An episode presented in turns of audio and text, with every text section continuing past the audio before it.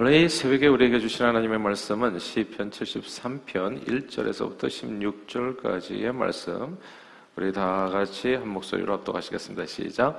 하나님이 참으로 이스라엘 중 마음에 정결한 자에게 손을 행하시나 나는 거의 넘어질 뻔하였고 나의 걸음이 미끄러질 뻔하였으니 이는 내가 악인의 형통함을 보고 오만한 자를 질투하였음이로다.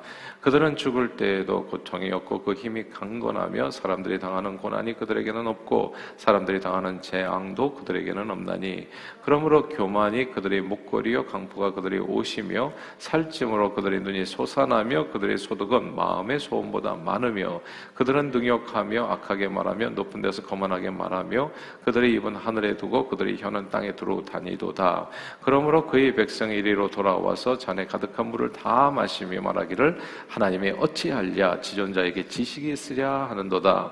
볼지어다 이들은 악인들이라도 항상 평안하고 재물은 더욱 불어나도다. 내가 내 마음을 깨끗하게 하며 내 손을 씻어 무죄하게 한 것이 실로 헛되도다. 나는 종일 재난을 당하며 아침마다 징벌을 받았도다. 내가 만일 스스로 이르기를 내가 그들처럼 말하리라 하였더라면 나는 주의 아들들이 세대에 대하여 악행을 행하였으리이다. 내가 어쩌면 이를 알까 하여 생각한즉 그것이 내게 심한 고통이 되었더니 아멘. 아, 인생을 살다 보면 좀 적당히 나쁜 사람이 될 필요가 있다는 사실을 종종 느낄 때가 있습니다. 언제나 착하게 살려고 애쓰고 이제 양보하고 배려를 자주 해주다 보면 사람들이 이런 나를 좀 더 인정해주고 존중해주지 않을까 기대해 보지만 오히려 이 세상에서는 이제 우습게 되고 그리고 이용만 당하는 경우도 적지 않기 때문입니다. 요즘은 착하게, 착하게만 사는 게 미덕이 아닌 세상이지요. 누가 그렇게 인터넷상에 착하게만 살면 안 되는 이유를 무려 일곱 가지나 잘 생각해서 정리해 둔 게 있어서 소개해 드리면 첫째 예스맨으로 오해받을 수 있다는 겁니다. 부탁은 들어줄 수도 있고 안 들어줄 수도 있는 건데 무조건 부탁을 다 들어주기만 하다 보면 예스맨으로 오해받을 수 있다는 거죠. 주관도 없고 매력도 없는 사람이 될 수 있다는 겁니다. 둘째는 굳은 일을 나 혼자만 도맡아 할 수도 있게 된다는 거, 거절을 잘 못하면 언제 어디서나 모든 일을 다 떠맡게 되는데, 아, 그게 이제 정말 남이 하기 싫어하는 일들이요. 굳은 일들을 혼자서만 다 떠맡게 돼서 자신을 무척 고생스럽게 할 수 있다. 아, 또 세 번째, 착하게만 살려고 하게 된다면 나를 대하는 사람들이 내게 대해서 굉장히 무례하게 될 수 있다는 겁니다. 뭐 좋지 않은 얘기를 해도 나를 모욕하는 얘기를 해도 그냥 웃고 넘어가면 점점 강도가 더 세질 수 있다는 거죠. 무례한 사람들을 혹은 무례한 말을 한다든지 행동을 하는 사람들에게 때로는 좀 컨프런테이션을 해서 그렇게 말하지 마세요. 이렇게 정확하게 이제 의사를 전달해주고 내 마음이 얼마나 상처를 받았는지 이야기를 해주면 되는데 마음에 착한 사람은 또 내가 그렇게 얘기하면 또 상대가 또 마음에 상처를 입을까봐 말을 못하고 그냥 끙끙 앓다 보면 상대는 이 사람을 이렇게 대해도 되는 줄 알고 계속 무례하게 행동해서 그리고 또 말해서 나를 힘들게 할 수 있다는 겁니다. 아, 네 번째, 자꾸 남에게 이용한 당한다는 생각이 들게 되면요, 이렇게 착한 사람이 그러면 자꾸 성격이 이렇게 내, 내성적으로 안으로 이제 이렇게 굽어지면서 의기소침해지고 막 자존감도 내가 이렇게 당하는 것은 나는 어차피 이렇게 당해야 되나 봐. 이렇게 이제 매사 이제 자기 자신에 대해서 자신감을 잃어버릴 수 있게 되는 그래서 이게 이제 문제가 될 수 있다는 거죠. 그리고 다섯 번째, 남의 일에서 이렇게 계속해서 남이 시키는 일만 하다 보면 남의 일에서 매여서 살다 보면 정작 자기가 해야 될 일은 또 하지를 못해서 또 무능력자로 또 이렇게 예, 또 이렇게 오해될 수도 있다는 겁니다. 그러니까 이제 보통 오지랖이 넓다고 그러나요? 이런 분들이 의외로 자기 집안일을 잘 못하는 경우가 있어요. 왜냐하면 남을 해주라고 남의 부탁 받아가지고 뛰어다니다 보니까 자기 집안 청소도 못한 거예요. 그리고 아예 양, 이렇게 양육도 제대로 못하고. 그래서 자기 삶이 또 이제 망가질 수 있다는 거. 그 과정 속에서 이제 마음의 병이 생길 수 있다는 겁니다. 다른 사람의 말에 이리저리 끌려다니면서 무례한 말이나 행동을 계속 참아주다 보면 마음의 병이 생긴다는 거죠. 말 한마디 못하고 그냥 끙끙 앓기만 하고 좋은 얘기만 하고 착한 얘기만 하다 보면 그 마음의 병이 생겨가지고 우울증이 찾아오고 더 큰 정신적인 질환도 겪을 수 있게 된다. 일곱 번째로 이게 더 이제 가장 큰 문제가 될 수도 있을 텐데 감정이 어느 순간에 참다 참다 보면 갑자기 엉뚱한 거에서 폭발할 수 있다는 겁니다. 아무 상관도 없는 사람에게 평소 착한 사람이 터지면 무섭다고 하잖아요. 그냥 가만히 있다가 꽝 하고 터지면 진짜 무슨 이, 이 원자폭탄 터지듯이 참다 참다 마치 화산이 폭발하는 것처럼 걷잡을 수 없이 분노가 터져 나오게 되면 누군가에게 돌이킬 수 없는 상처를 주거나 혹은 범죄를 저지를 수도 있게 되는 겁니다.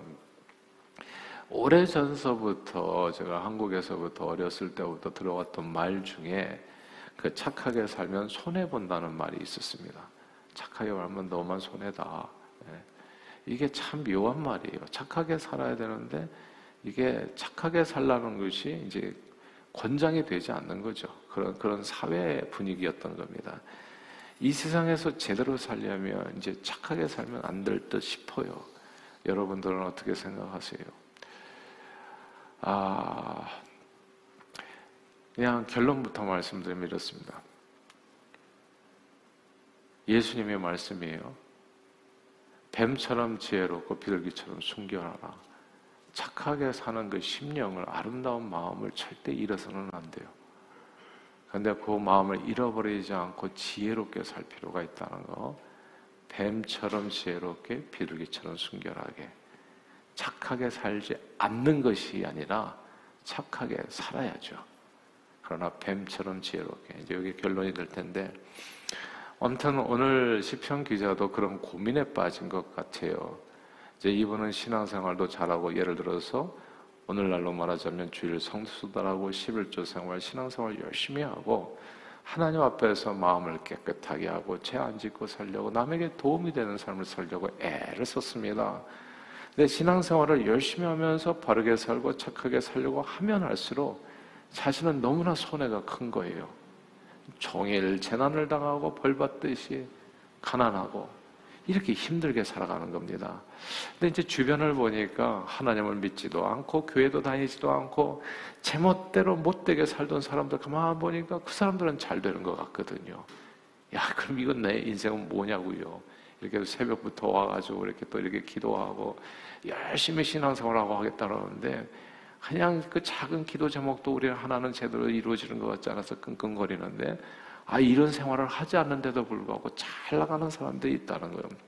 주일 성수는 커녕 주일날 하고 싶은 일 마음대로 하고 살고 헌금도 하지 않아서 생긴 돈으로 세상 구경하면서 늘 자신의 인생을 즐기며 사는데도 아, 그 사람들 마지막을 보니까 병도 안 걸려 건강에 잘 살고 죽을 때도 고통이 없고 말도 할 말 못할 말 다 하면서 시원시원하게 살고 항상 평안하고 재물은 더 불어나기만 하고 자, 이 삶을 얘기를 하는 거예요. 이 시편 기자가.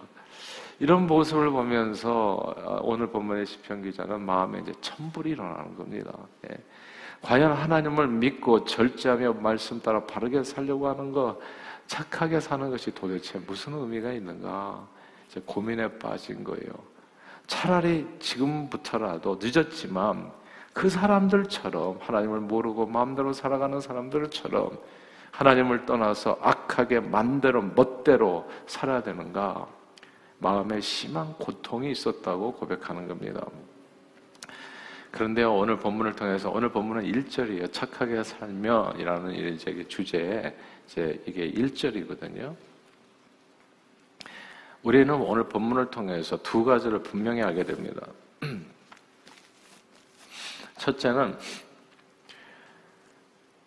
사람이 왜 실족하는지, 왜 신앙인들이 중간에 믿음이 식어지는지, 그 이유가 아주 정확한 이유가 나와 있어요. 우리 믿음이 심어지는 이유는 간단합니다. 봐서는 안 될 것을 보게 되어졌을 때 믿음이 약해져요.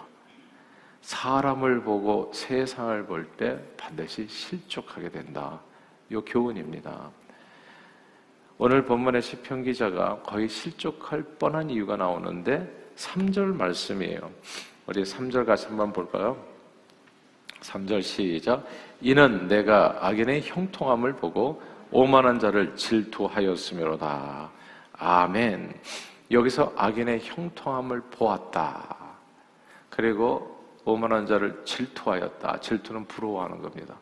세상 사람들을 부러워하고 그리고 세상 사람들이 잘 되는 것을 사람을 보았다. 이 보았다는 말이 중요합니다. 보았다. 단어가 이 중요해요. 사람은 무엇을 보느냐에 따라서 마음과 생각이 달라지게 되고 행동이 달라지게 되는 겁니다. 보는 것이 생각보다 중요한데 그리고 남의 삶을 부러워하게 되잖아요. 그러면 부러워하면 진다고 반드시 넘어지게 되어 있습니다. 그 제가 오래전이죠. 이제 고등학교 어, 얼마 전인지 뭐 기억도 안 나는데 전교 1등 했던 아이가 있어요. 되게 부럽더라고요. 예, 걔 학교 끝나면 까만 차가 걔를 데리러 와요. 그것도 무슨 어떤 과외 선생한테 간다고 하더라고요. 옛날에 뭐 서울대 입시 시험 본고사에 있었을 때 그 시험 문제들이 보통 일본에서 나왔던 거라고 하더라고요. 그러니까 그런 문제들을 갖다가 미리 입수해서 볼 수 있으면 그 아이는 정말 경쟁 그 선이 다른 겁니다. 우리하고 차원이 다른 거예요. 그러니까 전교 1등은 변할 수가 없어요. 이제 몇몇 아이들 그렇게 특별히 이제 트렌드하는 아이들이 이제 그 자리에 서게 되는 겁니다. 나머지는 이제 전교 10등 이하로 이제 쭉 떨어지는 그런 내용이 되어지는 건데 항상 걔는 그렇게 검은 세단이 와가지고 이제 이렇게 학교 이제 파하면 바로 이제 이렇게 또 픽업해서 어디론가 가더라고요. 그 아이는 예수도 몰랐고 당연히 교회도 몰랐습니다. 뭐 주일에 뭐 열심히 주일에도 열심히 공부했고 그러니까 워낙 그렇게 환경도 좋았고 뭐 머리도 괜찮은 아이였는데 그렇게 또 여러 가지 또 주일까지 일하니까 공부하니까 이거 뭐 타의 추종을 불허하게 앞장서서 달리는 거죠. 근데 또 이 과거 고교 학창 시절을 떠올려 보면 지금도 생각나는 몇몇 열심히 있는 크리스천 친구들이 있었어요. 예, 제가 그들이 어떻게 크리스천 친구 복음을 전하니까 뭐 학교에서 이렇게 얘기하다가 밥 먹다가 뭐 예수 믿냐고 이렇게 얘기하니까 그래서 이제 아는 거죠. 그러면 무슨 무슨 뭐, 뭐 창천 무슨 제일교회 무슨 또 학생회 또 회장이기도 하고 그런 아이들이 있었던 거예요. 근데 학교에서 이 아이들은 거의 존재감이 없는 겁니다. 예수 믿으라고 말은 전하는데 학교 성적은 뭐 이렇게 그냥 중위권 이런 모습을 보면서 교회 다니는 친구들도요 열심히 공부하려는 애들은 입시 때가 가까워지면 이게 이제 뭐 저기 학생회 회장하는 애들 학생 중학권보다도 이 전교 1등 하는 애가 보이는 거죠. 나는 얘를 닮고 싶은 거예요, 그러니까 그게 부러운 거죠. 그러니까 걔는 보니까 주일날 교회도 안 나가고 공부만 파고 있거든. 그래서 전교 1등. 예. 좋은 대학원에 가는, 걔가 가는 거잖아요. 부러워하면 지는 것이라고. 그래서 그렇게 보면서 자기도 모르게 이제 실족을 하게 되는 거죠. 그래서 부모님한테 얘기하는 거예요. 나도 이제 고3이 됐으니까 입시 공부해야 되는데 교회를 1년만 좀 중단할게요. 그럼 부모님이 장로님이신데 아, 부모님도 이제 미혹을 받는 겁니다. 아, 이거 정규 1년만 하나님께서 뭐 참아주시겠지. 뭐 하나님께서 그렇게 이거 가지고 이렇게 소심하신 분이 아니니까. 예. 그래서 1년간은 또 걔는 또 학교를, 안, 교회를 안 다니는 거예요. 그러니까 꼭 기억해야 될 것이 있어요. 사람을 보고 세상을 보면 반드시 실족하게 됩니다. 주님 앞에서 떠나 이 멀어지게 되어 있어요. 이게 첫 번째 주는 교훈입니다. 사람을 보고 세상을 보면 반드시 실족한다. 자, 두 번째, 그러면 어떻게 해야 되는가? 저와 여러분들은 늘 하나님을 바라봐야 됩니다. 오늘 본문 1절입니다. 1절 같이 한번 읽어볼까요? 1절 읽겠습니다. 시작. 하나님이 참으로 이스라엘 중 마음이 정결한 자에게 선을 행하시나. 아멘. 여기서 하나님이 참으로, 하나님께서 참으로 좋게 해주신다라는 뜻이에요. 신앙생활 하는 사람에게 하나님은 참으로 좋게 해주신다. 반드시 좋아진다는 뜻입니다. 사람과 세상을 보면 마음이 계속 실족하는데 하나님을 바라보며 마음이 흔들리지 않게 돼요. 그게 오늘 본문이 주는 교훈인 겁니다. 뱀처럼 지혜롭게 비둘기처럼 순결하게 이게 무슨 뜻이냐면 그걸 지키기 위해서는 하나님을 바라보는 수밖에 없어요. 하나님의 말씀 속에 뱀처럼 지혜롭게 비둘기처럼 순결하게 살 수 있는 길이 있습니다. 그 안에. 그러니까 하나님을 모르는 사람이 어설프게 선하게 살려고 하면 이용당하다가 제가 아까 말씀드렸던 일곱 가지에 치여가지고 스스로 멸망길을 걷게 되고요. 하나님을 모르면. 근데 하나님을 알고 하나님을 쫓아가고 주 안에 거하게 되면 신비롭게도 진짜 말도 안 되는 일이 벌어지는데 착하게 하면 손해보는 게 아니라 착하게도 살 수 있으면서 지혜롭게 살게 된다는 거. 내 삶 일도 망가지지 않고 바르게 살고 착하게 사는 그 지혜로운 길이 예수 안에 있다는 거. 하나님을 바라보는 삶에서 그런 삶이 이루어지게 됩니다. 하나님께서는 주님을 믿음으로 바르게 살려 애쓰는 자를 하나님은 도우십니다. 그들에게 반드시 오늘 참으로 선을 베푸신다. 선이란 게 다른 게 아니고 좋게 해주신다는 뜻입니다. 모든 것이 합력해서 선을 이룬다. 좋은 인생이 되어진다는 겁니다. 남들처럼 떵떵거리고 오늘 현재 내가 오늘 예수 믿었다고 내일 당장 좋게 되는 건 아닐 수 있어요. 그러나 반드시 좋은 것으로 갚으시고 어제보다 오늘은 더 좋고 오늘보다 내일은 더 좋은 삶으로 인도함을 받게 되어집니다.